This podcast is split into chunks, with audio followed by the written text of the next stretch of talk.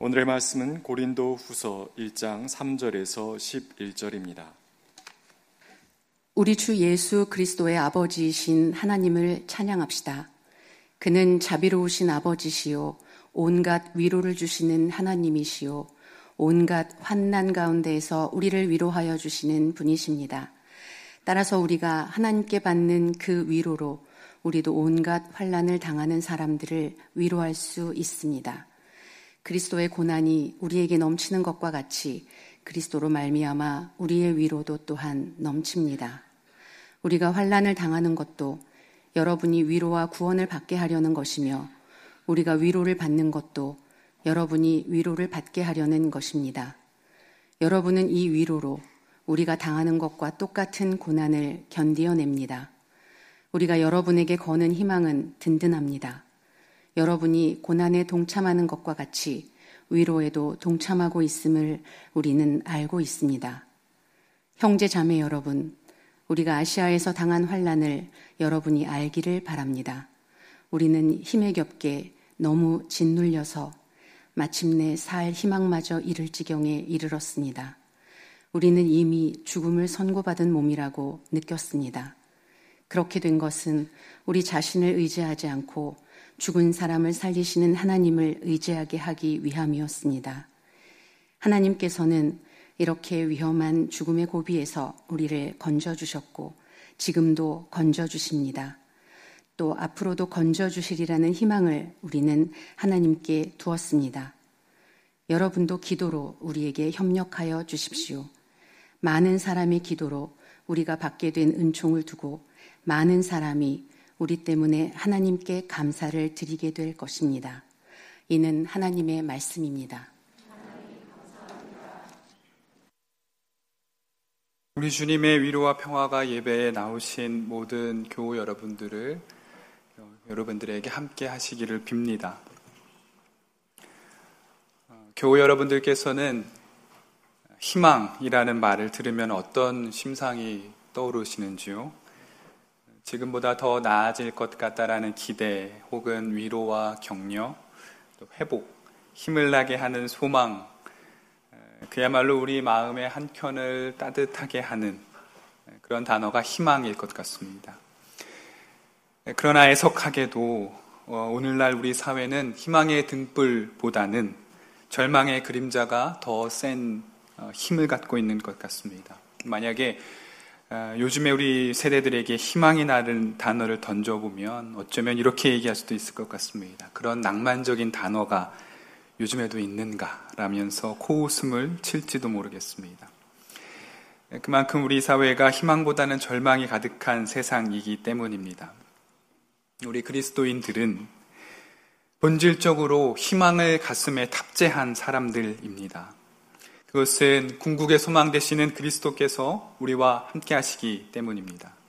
그러나 그리스도인으로서 우리는 과연 이 어두운 세상에서 희망의 등불 역할을 하고 있는지요? 또한 그리스도인들의 몸된 우리 교회 공동체가 희망의 방주로서의 역할을 하고 있는지요? 우리는 엄중하게 이 물음을 던질 수밖에 없는 시대를 살고 있습니다. 오늘 우리는 고린도후서 어, 도입부를 함께 읽었습니다. 고린도 후서는 바울이 고린도 교회의 공동체에게 보냈던 두 번째 편지입니다. 여러분들께서 바울 서신을 읽고 공부하고 성찰할 때에 염두에 두어야 할 중요한 요소들이 여러 가지가 있는데요. 예를 들면, 이를테면은 1세기 도시공동체의 특성이라든지 각 교회 공동체의 역사나 개성들을 이해해야 될 것이고 또 무엇보다 당시 로마 제국과의 관계 등 여러 가지 고려해야 될 것이 매우 많고 이것들은 모두 바울 서신을 이해하는 데 중요합니다. 하지만 무엇보다 바울 서신을 읽을 때 여러분들께서 가장 염두에 두어야 할 중요한 것은 바로 바울의 이 편지를 쓴 이의 심정입니다. 바울 서신이 편지라면 이 편지를 쓴 자의, 편지를 쓴 바울의 심정을 여러분들께서 반드시 이해하여야 합니다. 바울은 지금 이 편지를 어떤 심정으로 한 글자씩 써내려 가고 있는지 이해하는 것이 오늘을 사는 우리 성도로서 바울 서신을 대할 때 매우 중요한 요소입니다. 바울은 어떤 상황이었길래 이렇게 써야만 했는가? 도대체 사도와 교회 간에 어떤 일이 있었기에 사도는 이런 말을 썼을까? 어떤 심정으로 각 교회에 이러한 서신들을 보내야 했을까? 우리는 깊게 성찰해야 합니다. 오늘 우리가 읽은 고린도후서 서두의 부분은 어, 다른 바울 서신의 축복의 인사 서두의 부분과는 좀 차이가 있습니다.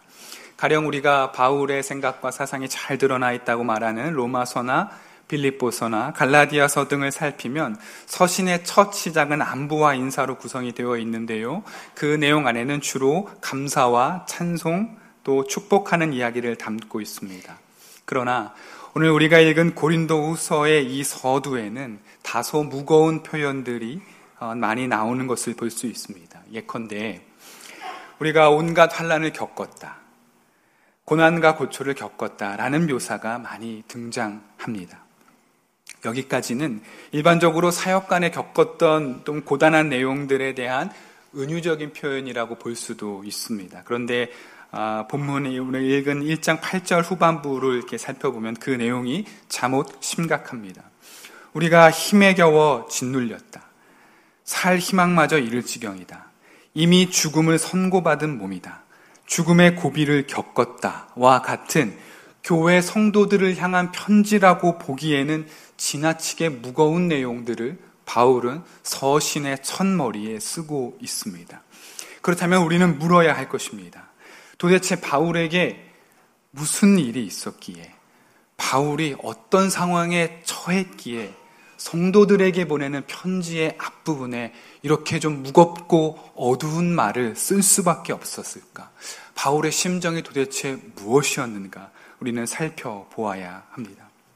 오늘 우리가 읽은 고린도후서 본문 1장 8절이 하나의 실마리를 제공해 주고 있는데요. 이렇게 얘기합니다. 잘 들어보십시오. 형제자매 여러분, 우리가 아시아에서 당한 환란을 여러분이 알기를 바랍니다. 우리는 힘에 겹게 너무 짓눌려서 마침내 살 희망마저 잃을 지경에 이르렀습니다. 우리가 아시아에서 당한 환란을 기억해 주십시오라고 바울은 말하고 있습니다. 바울은 아시아에서 어떤 환란을 당했기에 이런 말을 쓰는 것일까요? 서신에서는 명확하게 다루고 있지 않기 때문에 우리는 추측과 정황에 기댈 수밖에 없는데요. 여러 학자들은 바울이 에베소에서 겪었던 박해와 투옥의 정황이 오늘 어, 이 본문에 담겨 있다라고 봅니다.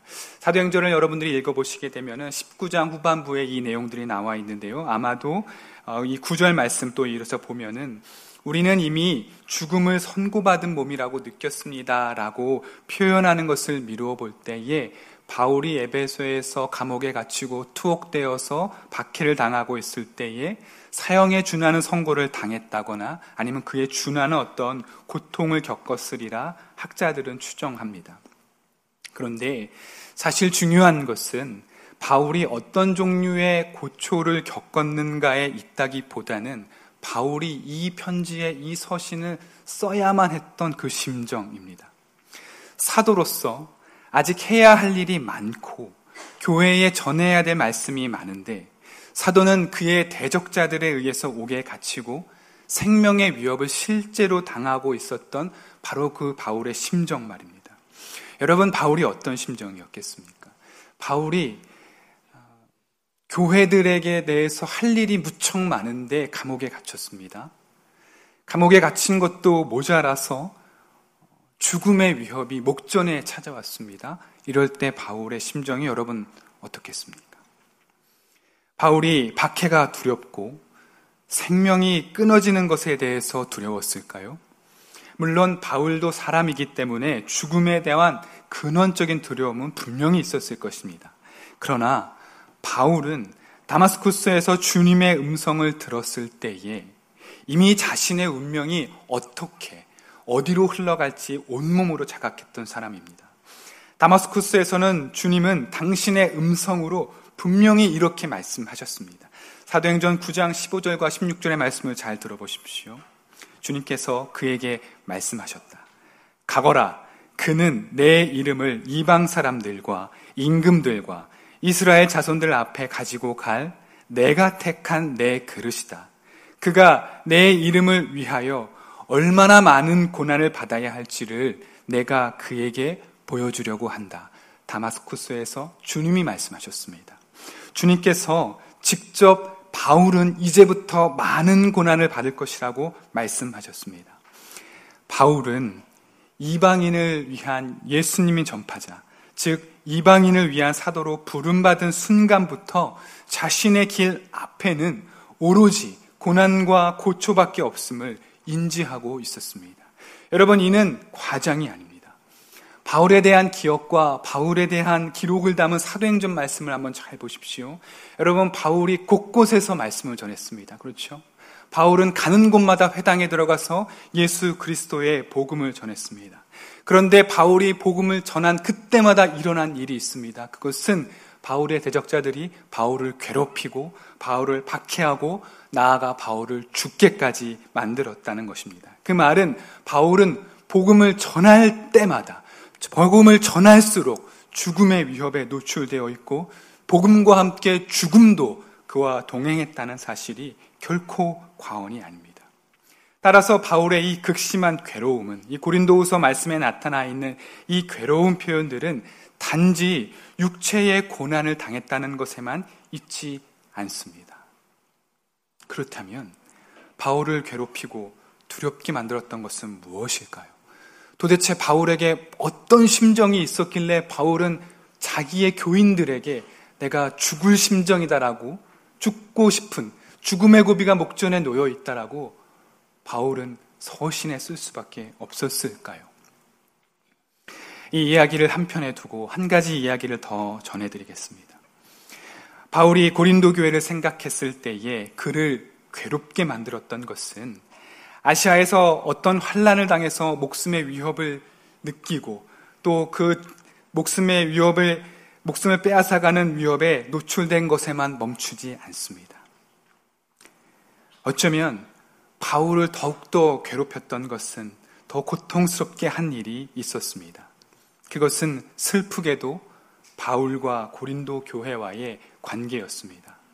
고린도 후서는 고린도 전서 다음의 서신입니다. 문제는 고린도 전서와 고린도 후서 사이에 어떤 사건이 발생했는데 이 일이 바울을 심각하게 괴롭히고 아픔을 주었다는 데 있습니다. 바울은 복음을 전하는 곳마다 아름다웠던 사건이 벌어졌지만 동시에 고통스러운 박해도 일어났다고 말씀을 드렸습니다. 바울은 그 자신이 스데반에게 했던 것과 같이 동종 유대인들에게 여러 가지 비방과 고초를 당했습니다. 여러분 이를 가리켜서 바울의 외적 고난이라고 말할 수 있습니다. 그런데 바울의 사역이 점차 확대되면서 바울이 복음을 전했던 교회들이 점차 늘어나면서 바울에게 예기치 못했던 하나의 사건이 발생하고 또 다른 고난에 직면하게 됩니다. 그것은 바울의 복음을 교묘히 변형해서 다른 복음을 전하는 자들, 바울의 사도로서의 권위를 의심케 하는 자들이 나타난 것입니다. 자기는 하나님으로부터 특별한 계시를 받았고 영적으로 충만하였으니 이제는 더 이상 저 보잘 것 없는 말을 전하는 사도 바울의 말을 듣지 마십시오. 저자는 별것 아닙니다.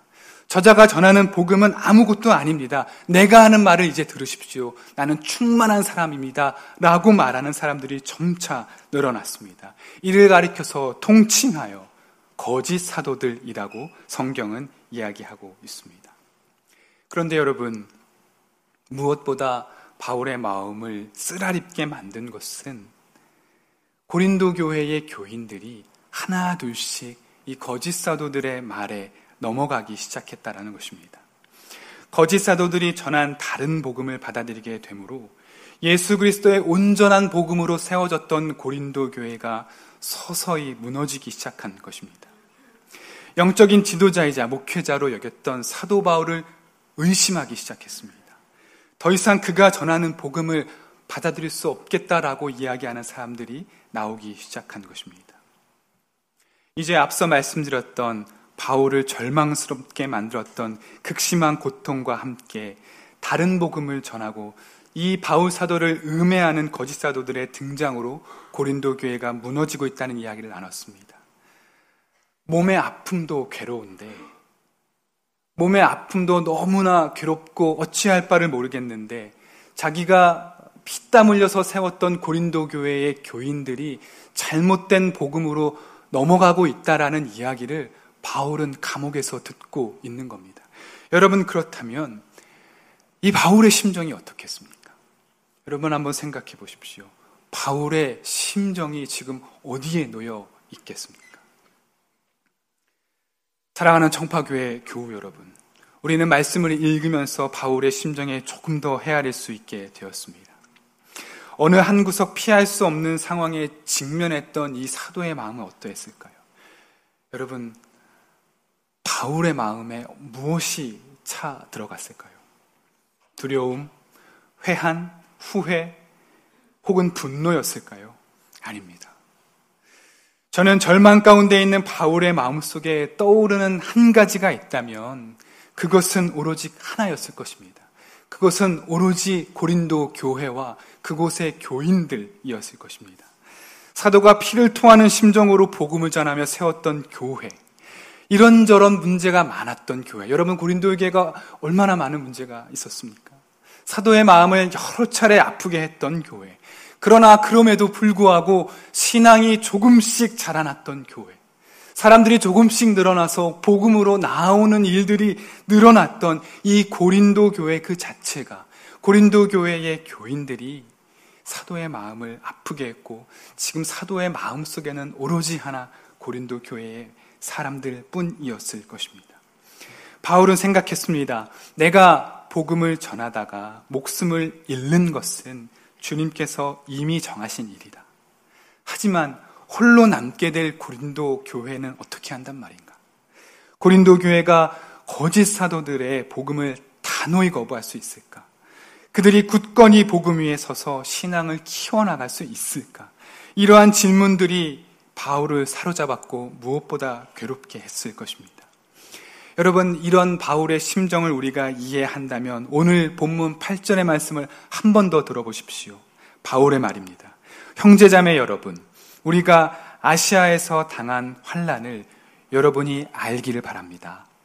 우리는 힘에 겹게 너무 짓눌려서 마침내 살 희망마저 잃을 지경에 이르렀습니다. 여러분, 이것이 바울의 심정입니다. 바울의 심정이 얼마나 힘겨웠을지 우리는 이제 조금 알게 됩니다. 그렇다면 이 절망스러운 상황에서 바울에게 희망이 존재할까요? 여러분, 이 상황 속에서 바울을 다시 살릴 수 있는 희망이 있다면 무엇일까요?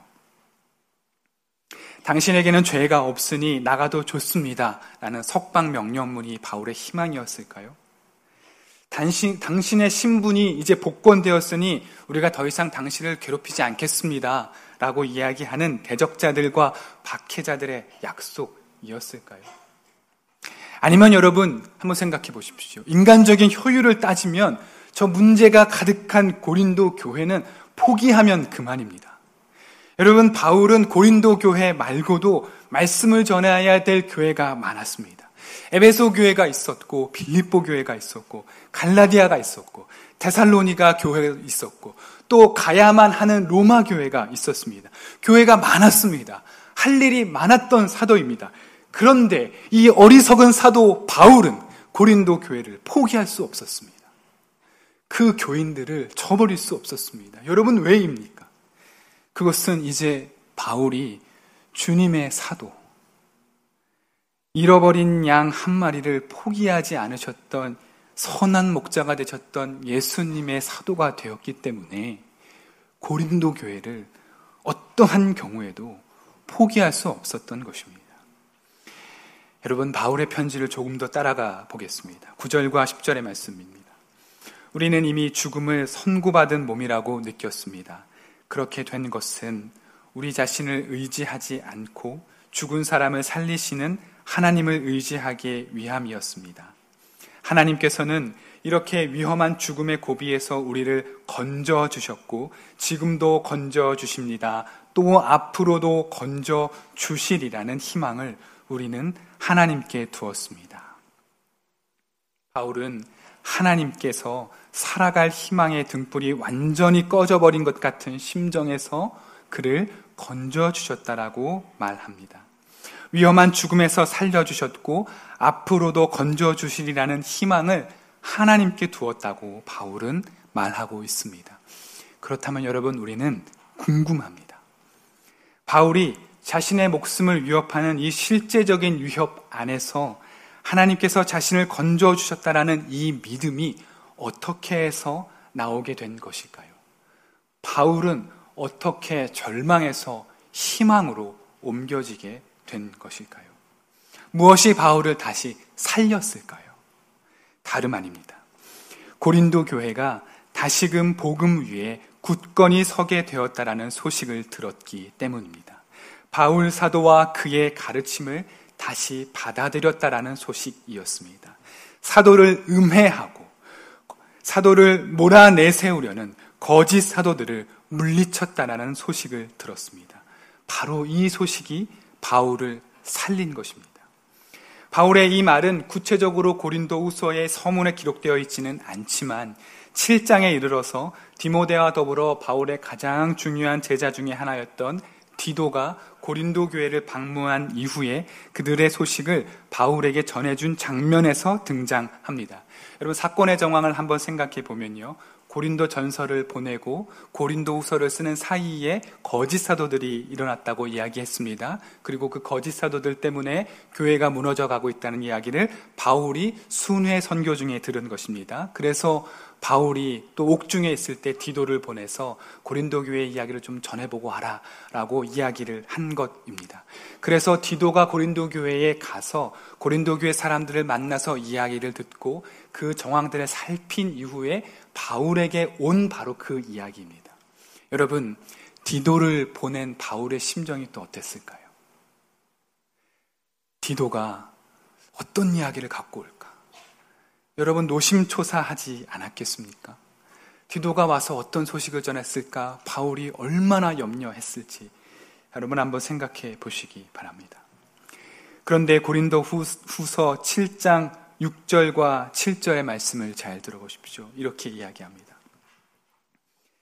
그러나 시리에 빠진 사람을 위로해 주시는 하나님께서는 디도를 돌아오게 하심으로써 우리에게 위로를 주셨습니다. 그가 돌아온 것만이 아니라 그가 여러분에게서 받은 위로로 우리는 위로를 받았습니다.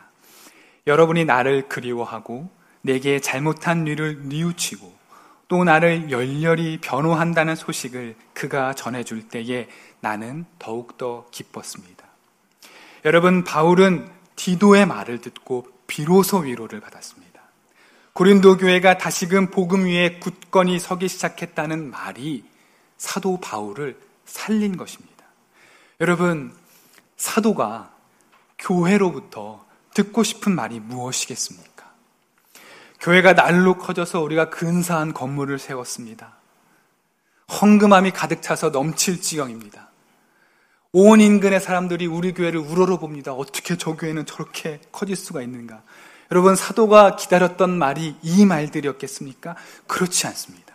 사도가 듣고 싶었던 말, 절망의 소용돌이에 고통받고 있었던 바울을 살렸던 유일한 말, 바울이 죽기까지 듣고 싶었던 유일한 말은 교회가 복음 위에 든든히 서간다는 말 그 하나였습니다.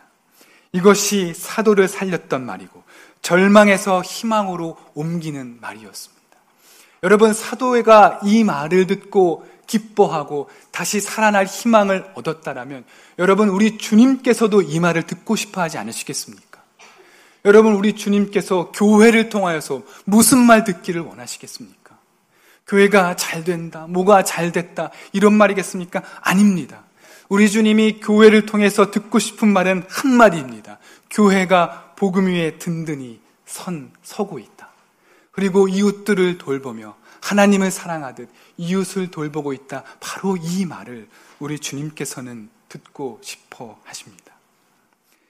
교회가 복음 위에 서서 이 절망스러운 세상에서 든든한 희망이 되고 있다라는 이 말을 주님은 듣고 싶어 하실 것입니다. 여러분, 이제 우리 본문의 서두의 의미가 다시 명확해집니다. 고린도 교회가 사도의 고난을 이해했고 그 고난의 동참함을 바울은 감사하고 찬양한다라고 오늘 본문 서두에 쓰고 있습니다.